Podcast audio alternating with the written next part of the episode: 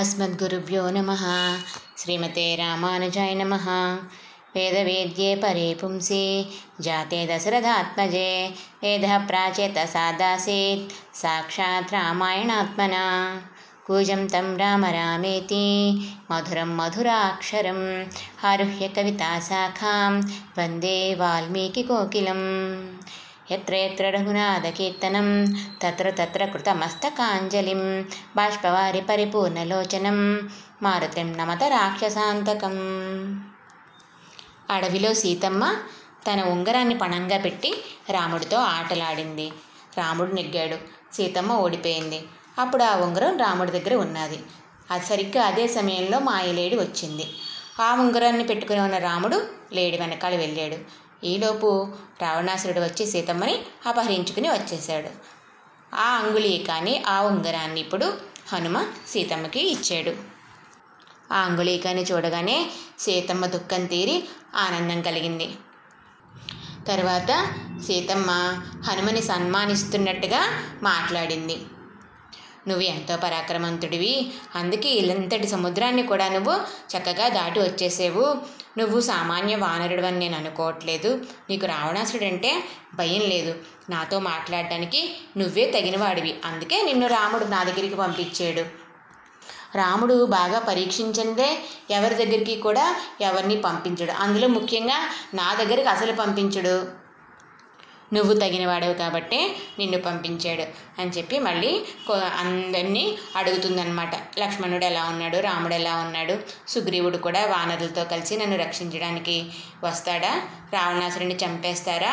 అది కూడా అతి కొద్ది కాలంలోనే నేను చూడగలనా?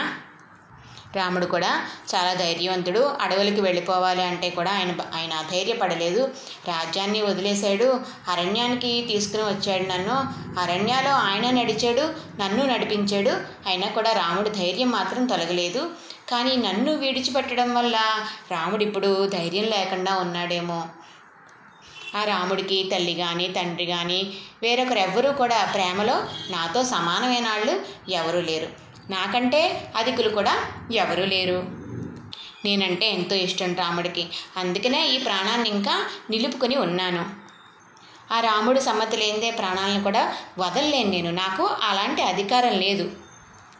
ఇలా సీతమ్మ అంటుంటే హనుమ కూడా చెప్తున్నారు. నేను ఇప్పుడు వెళ్ళి నీ వార్త చెప్పగానే రాముడు వానర సైన్యంతో సహా వచ్చేస్తాడమ్మా ఇక్కడికి.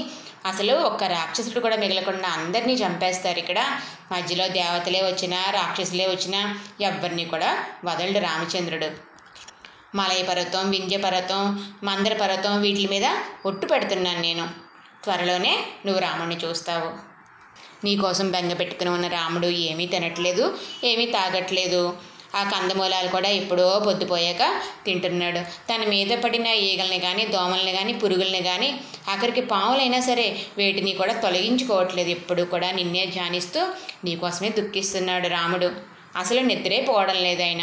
నిద్రపోయినా కూడా ఎప్పుడైనా సీత అంటూ మధ్యలోనే నీ మాట మాట్లాడుతూ మేల్కొంటున్నాడు. ఇలా హనుమ చెప్తుంటే రాముడు ఏమైనా చనిపోయాడేమో అని అని ఒక అని ఒకసారి అనిపించింది కదా సీతమ్మకి. కానీ బ్రతికున్నాడని చెప్పి చాలా ఆనందించింది. కానీ రాముడు బాధపడుతున్నాడు అని చెప్పి మళ్ళీ బాధపడుతోంది సీతమ్మ. అందుకని సీతమ్మ అంటుంది హనుమ నీ మాటలైతే అమృతంలో ఉన్నాయి. నన్నే తలుచుకుంటున్నాడని చెప్తున్నావు రాముడు. ఇది మాత్రం వినడానికి అమృతంలా ఉంది నాకు. కానీ శోకిస్తున్నాడు దుఃఖిస్తున్నాడు అంటున్నావు. అది మాత్రం నాకు విషంలా ఉన్నది. ఇప్పుడు పదో నెల గడుస్తోంది. ఇంకా రెండు నెలలు మాత్రమే రావణుడు నాకు ఇచ్చిన గడువు మిగిలి ఉన్నది. రావణాసురుడు సోదరుడు ఉన్నాడు కదా విభీషణుడు. ఆయన చాలాసార్లు చెప్పాడు నన్ను రాముడికి సమర్పించే అని చెప్పి చాలా అనునయంగా చెప్పాడు రావణాసురుడికి. కానీ ఆయనేమో అంగీకరించలేదు. రాముడికి ఇవ్వడం రామ రావణాసురుడికి అయితే ఇష్టం లేదు. రావణాసురుడు తన మృత్యువు కోసం తానే ఎదురు చూస్తున్నాడు. ఈ మాటలన్నీ కూడా నాకు విభీషణుడి యొక్క పెద్ద కూతురు అనల అని ఉన్నది. ఆ అమ్మాయి చెప్పింది నాకు. అనలకు ఎలా తెలుసు? శరమ చెప్పింది. శరమ ఎవరు విభీషణుడి యొక్క భార్య. ఆ శరమకి తిరస్కరిణి విద్య తెలుసు అనమాట అంటే అన్ని చోట్లకి వెళ్ళి అందరి మాటలు విని అందరినీ చూడగలదు. కానీ తాను మాత్రం ఎవరికీ కనబడకూడదు. అలాంటి విద్య ఆవిడకి వచ్చు శరమకి. సరేమా ఇలా జరిగింది ఇక్కడ అని చెప్పి అన్నలతోటి నాకు మాట చెప్పించింది. నాకు ఇవన్నీ తెలియచేసింది. నా ప్రభువు తప్పకుండా వచ్చి నన్ను పొందుతాడు.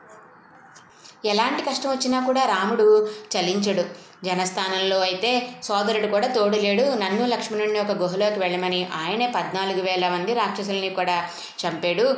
అసలు రాముడు అంటే భయపడని వాడెవరు? అని రాముడి యొక్క పరాక్రమాన్ని కూడా గుర్తు చేసుకుని మళ్ళీ సీతమ్మ కంటనీరు పెడితే హనుమ అంటున్నారు రాముడు తప్పకుండా వెంటనే వచ్చి నిన్ను రక్షిస్తాడు. అయినా నువ్వు ఇప్పుడు నా వీపు మీద కూర్చోవచ్చు కదా. నిన్ను నా వీపు మీద కూర్చోబెట్టుకుని నేను సముద్రాన్ని దాటేస్తాను. నిన్నే కాదు రావణాడు రావణాసుడితో సహా ఈ లంకను కూడా మోసుకొని వెళ్ళిపోగల శక్తి నాకున్నది. నువ్వేమీ ఆలోచించుకు దేవి. నా వీపు మీద కూర్చో. ఆకాశ మార్గంలో ఎలా వచ్చానో అలాగే నిన్ను కూడా తీసుకుని వెళ్ళిపోతాను. నన్ను అనుసరించడానికి అనుసరించి రావడానికి ఈ లంకలో ఉన్న వాళ్ళు ఎవరు కూడా సరిపోరు. ఎవరు కూడా సమర్థులు కారు. నేను ఈ లంకకి ఎలా వచ్చానో అలాగే నిన్ను తీసుకుని ఇక్కడి నుంచి వెళ్ళిపోతానని చెప్పి సీతమ్మతో అన్నారు. వెంటనే చాలా ఆనందపడిపోయింది సీతమ్మ. సీతమ్మ అన్నారు ఎంత దూరం నన్ను నువ్వు మోయగలను అనుకుంటున్నావు మరి?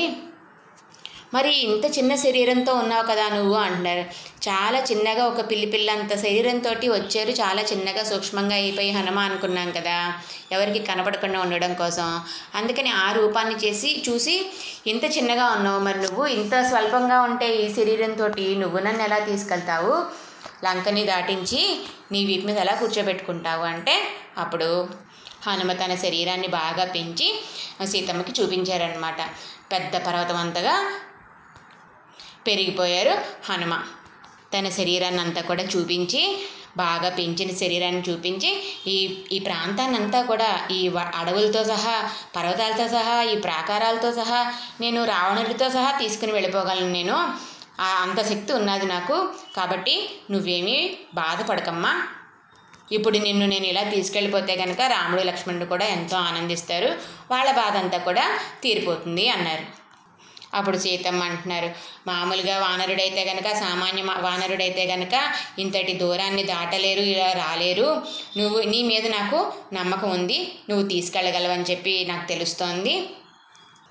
నేను నీ వీపు మీద కూర్చుని ఉండగా నువ్వు తీసుకెళ్తున్నావు అనుకో ఆ వేగంలో పైనుంచి సముద్రాన్ని చూసి భయపడిపోతే నేను కిందకి పడిపోతాను కదా. అయినా ఇంకా క్రూర క్రూర జంతువులు అన్నీ ఉంటాయి కదా మరి సముద్రంలో. ఆ జంతువులు నన్ను తినేస్తే నువ్వేం చేయగలవు? నన్ను రక్షిస్తూ నువ్వు ఎగురుతున్నావు అనుకో నీ ప్రాణానికి కూడా ప్రమాదం ప్రమాదం రావచ్చు.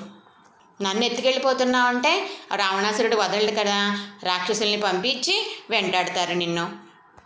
వాళ్ళందరూ ఆయుధాలతో వస్తే కనుక నీ ప్రాణానికి కూడా అపాయం ఏర్పడుతుంది కదా. నన్నే తీసుకెళ్తావా? లేదంటే వాళ్ళతో యుద్ధమే చేస్తావా నువ్వు? నన్ను నిన్ను కాపాడుకోవడం కూడా నీకు కష్టం అయిపోతుంది నువ్వు యుద్ధం చేస్తుంటే ఏమో నేనే కింద పడిపోతానేమో. నేను కింద పడిపోతే కనుక ఆ రాక్షసులు పట్టుకుని మళ్ళీ నన్ను తీసుకుని వెళ్ళిపోతారు. మరి ఈ యుద్ధం యుద్ధమే జరిగిందనుకో ఎవరు నెగ్గుతారో చెప్పలేం కదా. ఏమో నేనైనా చనిపోవచ్చు నువ్వైనా ఓడిపోవచ్చు. అలా అయితే కనుక ఈ ప్రయత్నం అంతా కూడా వ్యర్థం అయిపోతుంది కదా. నువ్వు నన్ను తీసుకెళ్ళిపోవడానికి సమర్థుడివే. నాకు అందులో అనుమానం ఏం లేదు. ఒకవేళ నన్ను మళ్ళీ బలాత్కారంగా వీళ్ళు లాక్కుని వెళ్ళిపోయారనుకో అప్పుడు వానరులు కానీ రామలక్ష్మణులు కానీ ఎవ్వరూ గుర్తించడానికి వీల్లేని చోట మళ్ళీ అప్పుడు నన్ను దాసేస్తారు. కాబట్టి నేను నీతో రావడం కంటే నువ్వే రాముడిని ఇక్కడికి తీసుకురావడం చాలా ఉత్తమం అన్నది సీతమ్మ. ఇంకా ఇంకొక విషయం కూడా చెప్తున్నది. నేను పతివ్రతని అందువల్ల రాముడి శరీరాన్ని తప్ప వేరొక పురుషుడి శరీరాన్ని నేను తాకను. మరి ఆనాడు రావణాసురుడు బలవంతంగా తీసుకొచ్చాడు కదా నన్ను. అందువల్ల తాకవలసి వచ్చింది. కానీ ఆ రోజైతే నేను నేనే నా స్వాధీనంలో లేను. అందువల్ల తాకవలసి వచ్చింది. ఇప్పుడు మాత్రం రాముడే స్వయంగా వచ్చి రావణాసురుడిని చంపి నన్ను ఈ లంక నుంచి స్వయంగా తీసుకుని వెళ్ళడమే రాముడికి బాగుంటుంది. ఆయన యొక్క కీర్తి కూడా వృద్ధి పొందుతుంది. దేవతలు గంధర్వులు రాక్షసులు ఎవరు కూడా యుద్ధంలో రాముడికి సమానమైన వాళ్ళు కాదు. అని సీతమ్మ అంటే హనుమ కూడా అంటున్నారు. అవునమ్మా నువ్వు చెప్పినవన్నీ కూడా చాలా సబబే. నా మీద కూర్చుంటే నువ్వు ఏ ఏ ప్రమాదాలు జరుగుతాయో అవన్నీ కూడా చెప్పావు. అవును అవన్నీ కూడా ఉచితమే. ఇప్పుడు నేను నీతో ఏం మాట్లాడానో నువ్వు నాకేం చెప్పావో ఇవన్నీ కూడా నేను వెళ్ళి రాముడికి చెప్తాను నేను. కానీ నాకైతే నిన్ను ఇక్కడి నుంచి తీసుకెళ్ళగల సామర్థ్యం అయితే ఉన్నది. సముద్రం దాటించే సామర్థ్యం అయితే ఉన్నది. అందుకే నిన్ను రాముడితో కలపాలి అని చెప్పి కోరుకున్నాను. అందుకనే వచ్చేయమ్మా తీసుకువెళ్తాను అని ప్రేమగా భక్తితో అన్నాను తప్ప ఇంకొకటి ఏం కాదమ్మా. నీకు ఇష్టం లేకపోతే గనక రాముడే వచ్చి నిన్ను తీసుకెళ్తాడు. రాముడికి గుర్తించడానికి నేను నిన్ను కలిసినట్లుగా నీ దగ్గర ఏదైనా గుర్తు ఉంటే కనుక నాకు ఇవ్వి అని చెప్పి అడిగాడు సీతమ్మని హనుమ.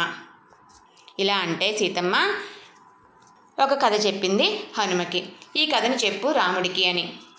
ఈ వనవాసంలో మేము చిత్రకూట పర్వతం దగ్గర ఉన్నప్పుడు ఒక కాకి వచ్చింది. అప్పుడు నా ఒళ్ళో రాముడు పడుకుని ఉన్నాడు. ఆ కాకి మళ్ళీ మళ్ళీ ఎగిరి ఎగిరి నా వక్షస్థలాన్ని గోళ్ళతో గీరింది. నా గుండెల నుంచి పడిన రక్తపు బిందువులు పండియి అవి రాముడి మీద పడి రాముడు మేల్కొన్నాడు.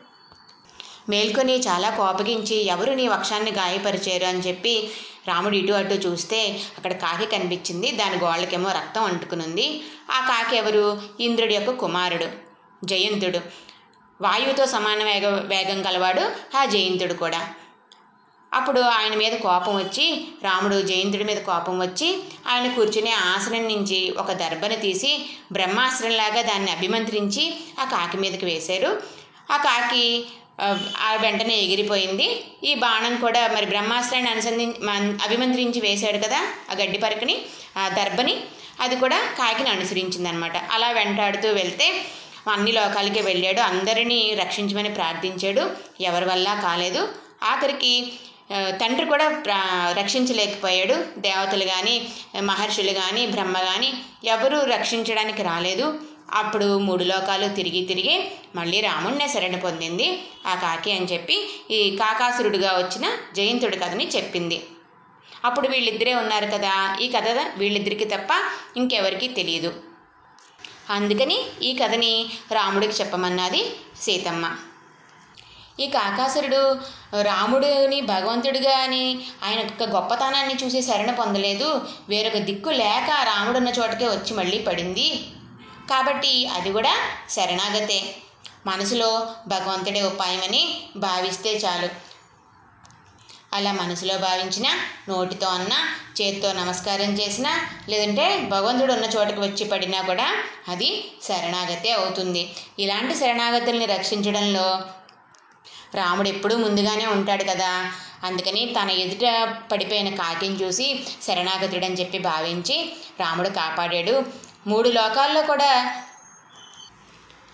ఎక్కడ ఎవరు ఆశ్రయం ఇవ్వలేదు. కాబట్టి రాముడినే శరణ పొందాడు. మళ్ళీ వచ్చి అప్పుడు రాముడేమో కాకితోటి ఆ కాకాసురుడితోటి ఇది మరి బ్రహ్మాస్త్రం ఇది వ్యర్థం అవ్వడానికి వీలవ్వదు.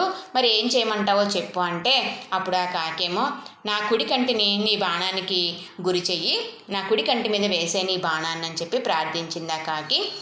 అప్పుడు రాముడు దాని కుడి కంటిని అస్త్రంతో పోగొట్టేశాడు. కానీ దాని ప్రాణాన్ని మాత్రం రక్షించాడు. అలా నా కోసం కాకి మీద బ్రహ్మాస్త్రాన్ని ప్రయోగించారు. మరి ఇప్పుడు ఈరోజు నన్ను దొంగిలించి తెచ్చిన రావణాసురుణ్ణి మీద ఇప్పటి వరకు ఏం చేయలేదు. ఇలా ఊరుకున్నారే మీరు అని చెప్పి నేను అడిగానని చెప్పు రాముడికి అన్నది సీతమ్మ. మరి ఇంద్రుడి కొడుకు కదా కాకాసురుడు. మరి ఇంతటి ఘోర అపరాధం చేయడం ఏంటి? అమ్మ వక్షస్థలాన్ని గీరేడేంటి అంటే గనక రాముడు అసలు రావణ వధకి సిద్ధంగా ఉన్నాడా లేదా అని చెప్పి పరీక్షించడానికని దేవతలే పంపించారట ఈ కాకాసురుణ్ణి. మరి సీతమ్మని గాయపరిచినందుకు ఇంత కోపం వచ్చింది కదా. బ్రహ్మాస్త్రాన్ని ప్రయోగించేంత కోపమే వచ్చేసింది కదా రాముడికి. సీతమ్మని హింసిస్తే చంపాలనే కోపం వచ్చేసింది. సరే ఇప్పుడు ఉద్యుక్తుడై ఉన్నాడు. రావణాసుడిని సంహరించేస్తాడిక సంహరించేస్తాడు ఇక రాముడు అని నిశ్చయించుకున్నారు దేవతలందరూ. అయోధ్యకి రాజ్యానికి దూరం అయిపోయినా కోపం రాలేదు. తండ్రి తల్లిదండ్రులకి దూరం అయిపోయినా ఎవరి మీద కోపం రాలేదు. సీతమ్మని హింసిస్తే మాత్రం పట్టరానంత కోపం వచ్చింది రాముడికి. మరి సీతమ్మ కూడా అడుగుతున్నట్టు అనమాట రావణాసురుడిని చంపడానికి కదా నన్ను లంకలో ప్రవేశపెట్టారు. అలాంటి రావణాసురుడిని చంపి నన్ను తీసుకెళ్ళడం నీ కర్తవ్యం కదా. అదే కదా అసలు నీ అవతార ప్రయోజనం. దానిని మస్ మర్చిపోయావా అని చెప్పి సీతమ్మ అడుగుతోందన్నమాట ఇక్కడ రాముణ్ణి. ఈ కథలో సీతమ్మ తాను కూడా ఆ కాకిని వారించింది రెండు మూడు సార్లు వారించింది. సీతమ్మ వారిస్తుంటే ఒక పక్షి మీద కోపడుతున్నావా అని రాముడు నవ్వుతున్నాడు. ఎంత కొట్టినా కూడా అది మీద మీదకి వచ్చు రావడంతో ఇక సీతమ్మ తన ప్రయత్నం మానేసి రాముడే చూసుకుంటాడులే అని ఊరుకున్నది. అది సీతమ్మని గీరితే రాముడు కోపం వచ్చి బ్రహ్మాస్త్రాన్ని ఉపయోగించాడు. అలా సీతమ్మ ఇక్కడ కూడా తన ప్రయత్నం మానేసి రాముడే రక్షకుడు ఆయనే వచ్చి రక్షిస్తాడు అని నమ్మకంతో ఉన్నది ఇక్కడ సీతమ్మ. ఆయన రామలక్ష్మణులు ఇద్దరూ కూడా ఎంతో సమర్థులు. వాళ్ళు ఇంతకాలం నన్ను ఉపేక్షించారా? ఇంతకాలం వాళ్ళు వచ్చి నన్ను తీసుకెళ్ళలేదు అంటే నేనేదో చిన్నదో పెద్దదో తెలుసో తెలియకో ఏదో తప్పు చేసి ఉంటాను అని అనుకుంటుంది సీతమ్మ. అలాగే అలాగే భగవంతుడే ఉపాయం అని నమ్మకంగా ఉన్నవాళ్ళకి ఎవరికైనా కష్టాలు ఏమైనా వస్తే కనుక భగవంతుడిని దూషించడం దెప్పడం అలా చేయకూడదు ఆ కష్టాలు రావడానికి మనం చేసిన పాపమే కారణం అని చెప్పి అనుకోవాలి. భగవంతుడు ఆ కర్మని మన చేత అనుభవింపచేసి తన దగ్గరికి చేర్చుకుంటాడు అని చెప్పి మనం అర్థం చేసుకోవాలి. అలాగే ఇక్కడ సీతమ్మ తను పడుతున్న కష్టానికి కూడా తన పాపమే కారణం అనుకుంటుంది. వనవాసానికి బయలుదేరేటప్పుడు సీతమ్మని రావద్దంటాడు కదా వనాల్లో చాలా కష్టపడతావు వద్దు ఇక్కడే ఉండు కౌశల్య దగ్గరే ఉండు మా అమ్మ దగ్గర అంటే ఊరుకోలేదు సీతమ్మ నేను కూడా వస్తాను అని పట్టుపట్టింది. అప్పుడు సీతమ్మ అంటుంది భార్యని అరణ్యానికి తీసుకెళ్ళలేదని మా తండ్రి జనక మహారాజుకి తెలిసిందనుకో ఒక పురుష వేషంలో ఉన్న ఆయనకి ఉన్న స్త్రీకి నేను నా కుమార్తెనిచ్చి పెళ్ళి చేశానా అని అనుకుంటాడు నా తండ్రి అని చెప్పి భగవంతుడి విషయంలో సీతమ్మ అపచారం చేసిందట. మళ్ళీ ఇంకొక అపచారం ఎప్పుడంటే మాయలేడిని చంపడానికి రావణాసురు రాముడు వెళ్ళాడు కదా మారీచుడిని చంపితే హా సీత హా లక్ష్మణ అని చెప్పి కేక పెట్టి చనిపోయాడు మారీచుడు. అప్పుడు లక్ష్మణుడిని వెళ్ళమని చెప్పి గొడవ చేస్తుంది సీత. ఏం పర్వాలేదు అన్నగారికి ఏం అవ్వదు అన్నగారు వచ్చేస్తారు అని చెప్పినా కూడా లక్ష్మణుడిని నిందిస్తుంది. ఇది ఇంకా పెద్ద అపచారం. ఈ రెండింటినీ సీతమ్మ గుర్తు చేసుకుంది. భగవంతుడి విషయంలో చేసిన పాపం కంటే భగవంతుడి భక్తులు అనమాట అంటే లక్ష్మణుడి విషయంలో చేసింది ఇంకా పెద్ద అపరాధం. ఇలాంటి పాపాలు చేశాను కాబట్టే నేను ఈరోజు ఇలా అనుభవిస్తున్నానేమో అనుకుంటోంది సీతమ్మ. సరే అయితే నన్ను ఏదైనా చెప్పమంటావా? సీత రామలక్ష్మణులకి సుగ్రీవుడికి నన్ను ఏమైనా చెప్పమంటావా అమ్మా అని చెప్పి హనుమ అడిగారు. సీతమ్మ ఏం చెప్పిందో రేపు తెలుసుకుందాం. శ్రీమతే రామానుజాయ నమః.